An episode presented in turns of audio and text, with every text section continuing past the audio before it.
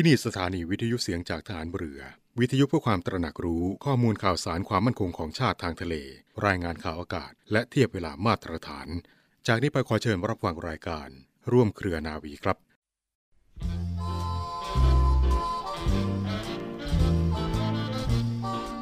13 กรกฎาเวียนมาแล้วพระศกแก้วกราบเบื้องบาทดังประสงค์ ประสูติการผ่านมาสู่พระองค์ ขอจงทรงพระเกษมและเปรมปรี ขอพระชนมากยิ่งหมื่นพรรษา ขอเทวาปกปักเกษมสี คุณแม่คุณภาพถวายถ้อยร้อยกวี กรมหมื่นสุทนารีของชาวไทย ควรไม่ควรแล้วแต่จะโปรด ข้าพระพุทธเจ้า สถานีวิทยุเสียงจากทหารเรือ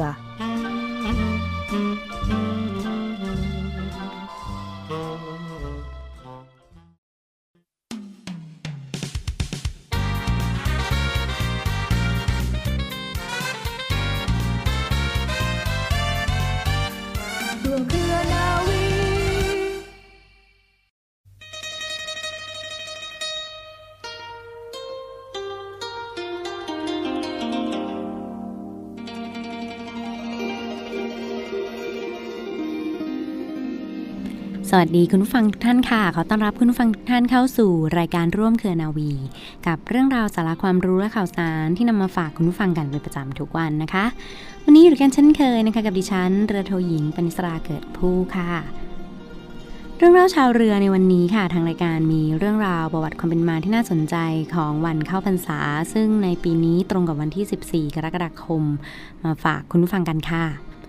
วันเข้าพรรษาเป็นวันสำคัญในพระพุทธศาสนาวันหนึ่งที่พระสงฆ์อธิษฐานกันว่าจะพักประจำอยู่ณที่ใดที่หนึ่ง ตลอดระยะเวลาฤดูฝนที่กำหนดเป็นระยะเวลา 3 เดือนตามที่พระธรรมวินัยบัญญัติไว้ โดยที่ไม่ไปค้างอ้างแรมที่อื่น หรือเรียกติดปากกันโดยทั่วไปว่าการจำพรรษาพรรษานั้นแปลว่าฤดูฝน และการจำนั้นแปลว่าอยู่ พิธีเข้าพรรษานี้ถือเป็นศาสนาพิธีสำหรับพระพิสุโดยตรง ละเว้นไม่ได้ไม่ว่ากรณีใด ๆ ก็ตามนะคะ เราจะเริ่มนับตั้งแต่วันแรมหนึ่งค่ำเดือน 8 ของทุกปี และสิ้นสุดลงในวันที่ 15 ค่ำเดือน 11 ของวันออกพรรษา ในสมัยพุทธกาลนั้น พระพุทธเจ้าไม่ได้ทรงบัญญัติพระวินัยให้พระสงฆ์สาวกอยู่ประจำพรรษาเราภิกษุสงฆ์จึงต่างพากันออกเดินทาง เผยแพร่พระพุทธศาสนาในที่ต่างๆ โดยที่ไม่ย่อท้อ ทั้งในฤดูหนาว ฤดูร้อนและฤดูฝน ต่อมาชาวบ้านนั้นได้พากันติดเตียนค่ะว่าพวกสมณะเนี่ยไม่ยอมหยุดพักสัญจรแม้ในฤดูฝน ในขณะที่นักบวชในศาสนาอื่น พากันหยุดเดินทางในช่วงฤดูฝน การที่พระภิกษุจาริกไปในที่ต่างๆ แม้ในฤดูฝนอาจไปเหยียบย่ำข้าวกล้าของชาวบ้านให้ได้รับความเสียหาย หรืออาจที่จะไปเหยียบย่ำโดนสัตว์เล็กสัตว์น้อยที่ออกหากินจนถึงแก่ความตายได้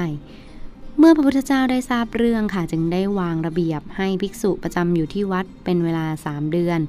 พระสงฆ์ที่เข้าจำพรรษาแล้วจะไปค้างแรมที่อื่นไม่ได้ แต่ถ้าหากเดินทางออกไปแล้วและไม่สามารถกลับมาในเวลาที่กำหนด คือก่อนรุ่งสว่างก็จะถือว่าพระภิกษุ รูปนั้นขาดพรรษาแต่หากมีกรณีที่จำเป็นบางอย่างนะคะ อย่างเช่น พระภิกษุผู้จำพรรษาสามารถไปค้างที่อื่นได้ โดยที่ไม่ถือว่าเป็นการขาดพรรษา แต่ก็จะต้องกลับมาภายในระยะเวลาไม่เกิน 7 วันค่ะ ก็คือการที่ไปรักษาพยาบาล หรือว่ามีบิดามารดาที่เจ็บป่วย การไประงับภิกษุสามเณรที่อยากจะศึกมิให้ศึกได้ การไปเพื่อกิจธุระของคณะสงฆ์ค่ะ อย่างเช่น การไปหาอุปกรณ์มาซ่อมกุฏิที่ชำรุด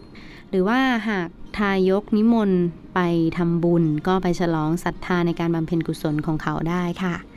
ประเภทของการเข้าพรรษานะคะ การเข้าพรรษาเนี่ยแบ่งได้เป็น 2 ประเภทด้วยกัน คือ ปุริมพรรษาคือการเข้าพรรษาแรก เริ่มตั้งแต่วันแรมหนึ่งค่ำเดือน 8สำหรับปีอธิกมาศคือมีเดือน 8 2 หน จะเริ่มในวันแรมหนึ่งค่ำเดือน 8 หลังค่ะ จนถึงวันขึ้น 15 ค่ำเดือน 11 เลย หลังจากออกพรรษาแล้วพระที่อยู่จำพรรษาครบ 3 เดือนก็จะมีสิทธิ์ที่จะรับกระถิน ซึ่งมีช่วงเวลาเพียง 1 เดือน นับตั้งแต่วันแรม1ค่ำเดือน 11 ถึง 15ค่ำเดือน 12 ปัดชิมพรรษาค่ะคือการเข้าพรรษาหลัง ใช้ในกรณีที่พระภิกษุต้องเดินทางไกล หรือมีเหตุสุดวิสัยทำให้กลับมาเข้าพรรษาแรกในวันแรมหนึ่งข้ามเดือน 8 ไม่ทัน ต้องรอไปเข้าพรรษาหลังก็คือวันแรมหนึ่งข้ามเดือน 9 แล้วจะไปออกพรรษาในวันขึ้น 15ข้ามเดือน 12 ซึ่งเป็นวันหมดเขตทอดกระถินพอดี ดังนั้นพระภิกษุที่เข้าปัดชิมพรรษาจึงไม่มีโอกาสได้รับกระถิน แต่ก็จะได้พรรษาเช่นเดียวกันกับพระภิกษุที่เข้าปุริมพรรษาเหมือนกันค่ะ เครื่องอัฐบริขารของพระภิกษุระหว่างการจำพรรษานะคะ โดยปกติแล้วเครื่องใช้สอยของพระภิกษุตามพุทธานุญาตที่ให้มีประจำตัวนั้นเนี่ยมีเพียงแค่อัฐบริขาร ซึ่งได้แก่สบง จีวร สังฆาติ เข็ม บาทรัดประคต หม้อกรองน้ำและมีดโกน แต่ช่วงหน้าฝนของการจำพรรษาในสมัยก่อนนั้นกว่าพระสงฆ์จะหาที่พักแรมได้นั้นบางครั้งก็ถูกฝนจนเปียกปอนนะคะ ชาวบ้านที่มีใจบุญใจกุศลค่ะ เขาได้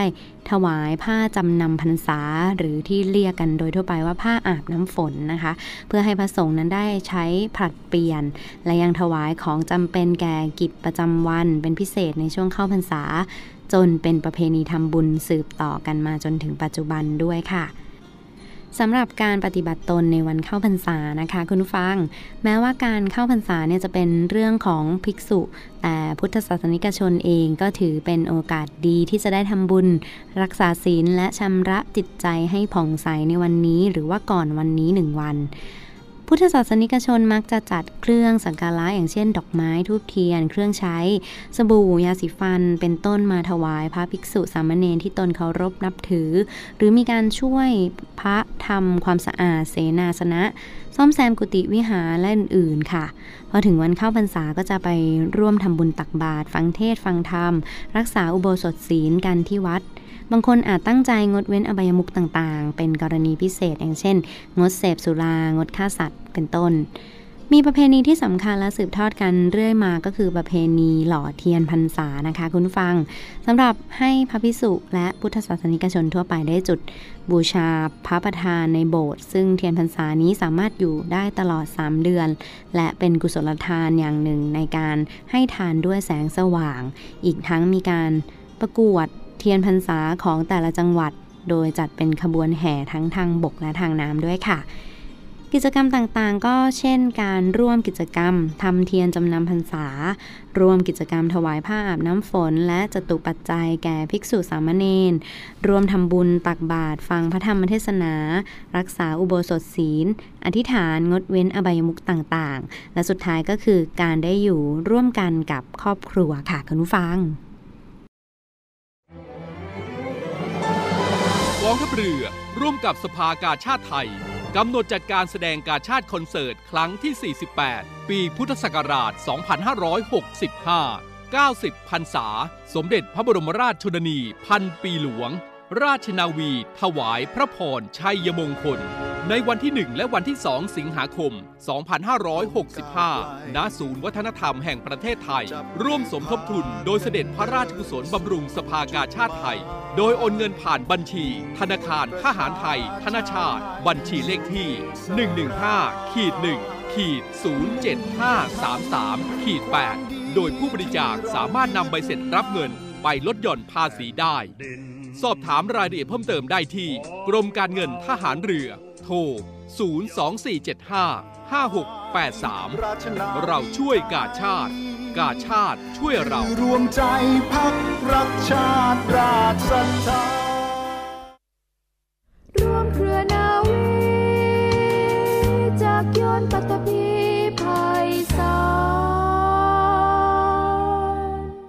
ต้อนรับเข้าสู่เรื่องราวของรายการในวันนี้นะเรื่องราวด้านสุขภาพที่มาฝากคุณฟังกันอย่างต่อเนื่อง วันนี้ยังคงอยู่กับคุณหมอจากโรงพยาบาลสมเด็จพระปิ่นเกล้ากรมแพทย์ทหารเรือนะคะ คุณหมอแคทหรือคุณหมอแพทย์หญิง จิตรินศรีระอัมพุทธศูนย์ตินรีแพทย์จากโรงพยาบาลสมเด็จพระปิ่นเกล้ากรมแพทย์ทหารเรือค่ะ สวัสดีค่ะ คุณหมอค่ะ สวัสดีค่ะ เรื่องราวของโรคมะเร็งปากมดลูกคุณฟังคะ ภัยอันตรายที่ทำร้ายชีวิตของผู้หญิงไทยมาหลายต่อหลายคนแล้วดังนั้น วันนี้ก็นำเสนอกันต่อเนื่อง ซึ่งตอนที่ผ่านมาค่ะ เราก็ได้พูดคุยกันถึง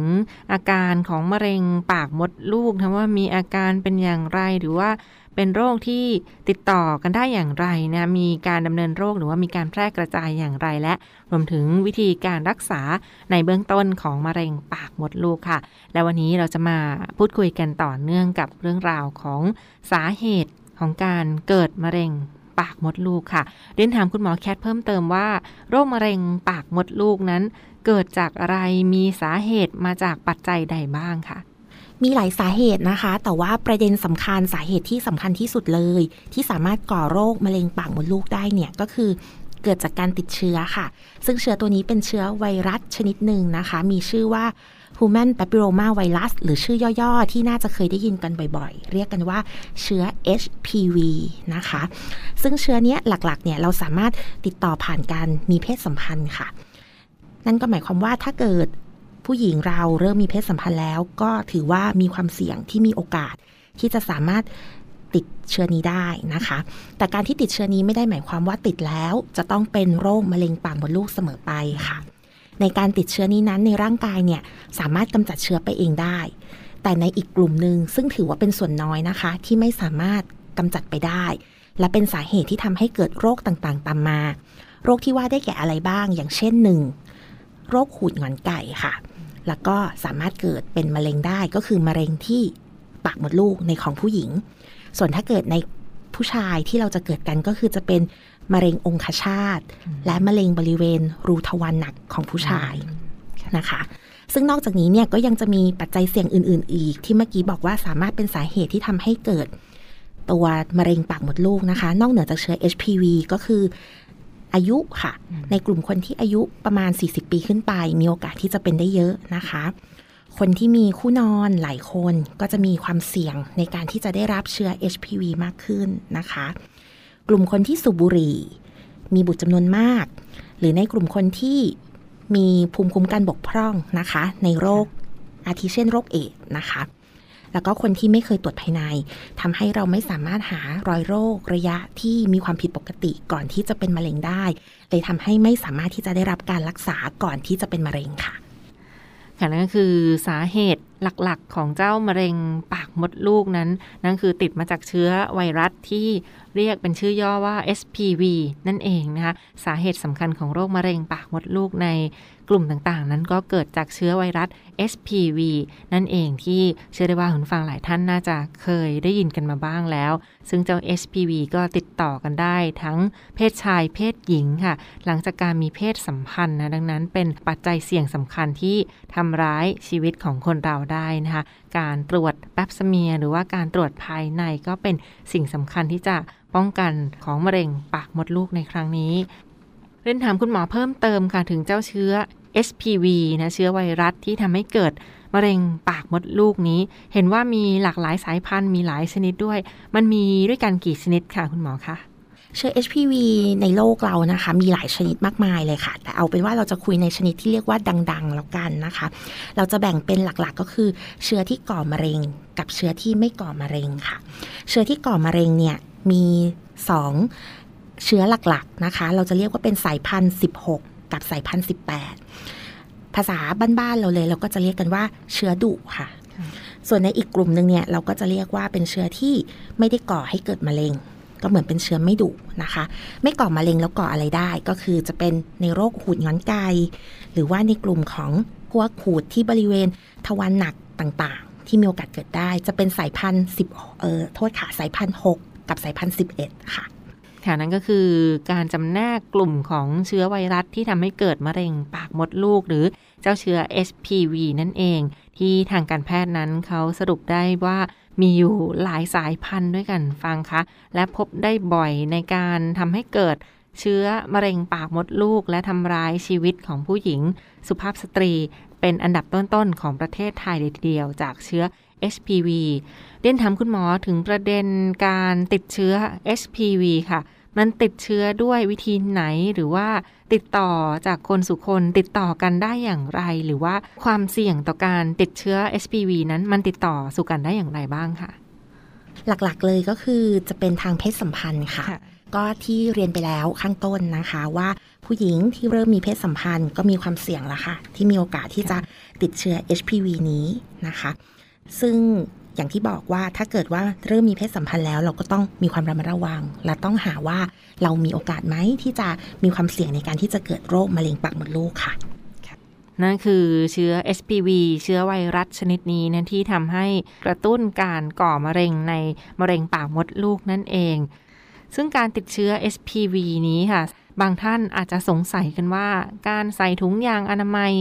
ในขณะที่มีเพศสัมพันธ์ มันสามารถช่วยป้องกันการติดเชื้อ HPV เชื้อไวรัสมะเร็งปากมดลูกได้หรือไม่อย่างไรค่ะ เรียนถามคุณหมอในครั้งนี้ค่ะ ถ้าเกิดว่าพูดถึงการใส่ถุงยางอนามัยนะคะสำหรับโรคติดต่อทางเพศสัมพันธ์อื่นๆเนี่ยต้องบอกก่อนว่าสามารถช่วยได้เกือบจะร้อยเปอร์เซ็นเลย แต่ว่าสำหรับเชื้อ HPV นะคะมันง่ายต่อการที่สัมผัส แค่มีกิจกรรมทางเพศเล็ก ๆ น้อย ๆ ก็สามารถทำให้มีการติดเชื้อได้ เพราะฉะนั้นถึงแม้จะมีการใส่ถุงยางอนามัยเนี่ยก็ไม่สามารถที่จะป้องกันเชื้อ HPV ได้ร้อยเปอร์เซ็นค่ะนั่นก็คือสรุปได้ว่าเจ้าเชื้อ HPV นั้นไม่สามารถป้องกันได้ร้อยเปอร์เซ็นจากการสวมถุงยางอนามัยนะ แต่อย่างไรก็ตามก็ ควรจะสวมถุงยางอนามัยไว้ขณะที่มีเพศสัมพันธ์เพราะว่าสามารถป้องกันโรคอื่นได้ แต่ถ้าเป็นโรคมะเร็งปากมดลูกหรือเชื้อ HPV ค่ะ มีวิธีการป้องกันได้เพียงแค่การตรวจคัดกรองมะเร็งปากมดลูกอยู่เสมอ หรือว่าตรวจแปปสเมียเป็นประจำนะเพื่อป้องกันการลุกลามของเจ้าเชื้อมะเร็ง และอย่างไรก็ตามค่ะวิธีทางการแพทย์ในปัจจุบันคุณฟังคะ คุณหมอได้เรียนแจ้งเพิ่มเติมว่าการติดเชื้อ HPV ปัจจุบันหรือว่าการป้องกันมะเร็งปากมดลูกในปัจจุบันก็มีการฉีด วัคซีน ป้องกันมะเร็งกันมาอย่างต่อเนื่องแล้ว โดยเฉพาะในกลุ่มเด็กเล็ก ผู้หญิงสุภาพสตรี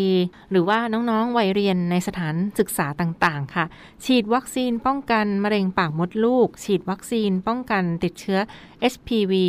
ป้องกันได้มากน้อยแค่ไหนหรือไม่อย่างไรค่ะ ปัจจุบันเราแทบจะเรียกได้ว่าเป็นมะเร็งเดียวนะคะ ที่นวัตกรรมในปัจจุบันเนี่ยเรามีการผลิตวัคซีนขึ้นมา เพื่อใช้ในการป้องกันการติดเชื้อ HPV นี้แล้วนะคะ ซึ่งวัคซีนในปัจจุบันเนี่ยก็มีอยู่ด้วยกันหลายชนิดค่ะ แล้วก็แนะนำอย่างยิ่งที่จะให้ฉีด ซึ่งเดี๋ยวเราก็จะให้รายละเอียดต่อไปเพิ่มเติมสำหรับเรื่องวัคซีนค่ะ เรื่องราวที่น่าสนใจในครั้งนี้ยังไม่จบเพียงเท่านี้คุณฟังคะจะมีมานำเสนอกันในตอนต่อไปค่ะกับโรคมะเร็งปากมดลูก วันนี้ต้องขอขอบพระคุณเป็นอย่างสูงค่ะ คุณหมอแพทย์หญิง จิตรินศรีระอัมพุทธหรือคุณหมอศูนย์ตินรีแพทย์ จากโรงพยาบาลสมเด็จพระปิ่นเกล้ากรมแพทย์ทหารเรือนะคะกรุณาให้เกียรติมาร่วมพูดคุยกับเราในวันนี้นะคะ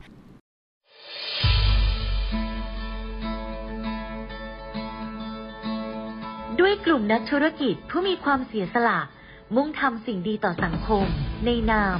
กลุ่มเส้นทางบุญ ได้จัดให้มีคอนเสิร์ตการกุศลขึ้น โดยมีวัตถุประสงค์ เพื่อจัดหาเครื่องมือแพทย์ ให้กับโรงพยาบาลสมเด็จพระปิ่นเกล้า กรมแพทย์ทหารเรือ และจัดหาทุนเพื่อสนับสนุนการศึกษา ให้กับนักเรียนแพทย์ทหาร วิทยาลัยแพทยศาสตร์ พระมงกุฎเกล้า โดยการจัดคอนเสิร์ตการกุศลในครั้งนี้ ได้กำหนดจัดให้มีขึ้น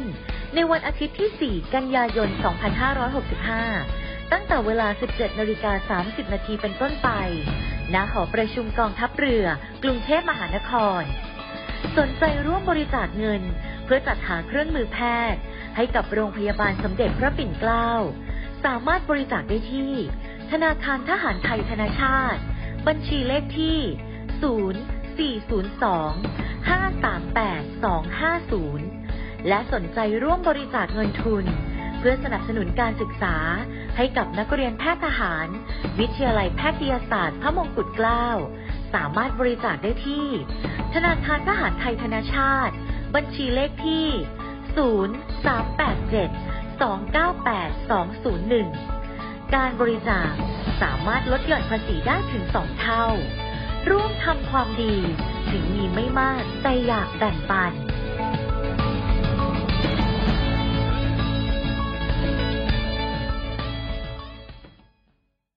ปิดท้ายกันในช่วงนี้กับอีกหนึ่งข่าวสารกิจกรรมมาประชาสัมพันธ์กันฟังค่ะในส่วนของสภากาชาติไทยค่ะ ขอเชิญชวนมาร่วมบริจาคโลหิต กับสภากาชาติไทยกันได้นะคะทั้งสาขาต่างๆ ของศูนย์บริการโลหิตแห่งชาติ สภากาชาติไทย เชิญชวนมาบริจาคเลือด เพื่อต่อลมหายใจให้กับผู้ป่วยทั่วประเทศไทย ในครั้งนี้ค่ะเป็นอีกหนึ่งโครงการนั่นคือโครงการ Blood Hero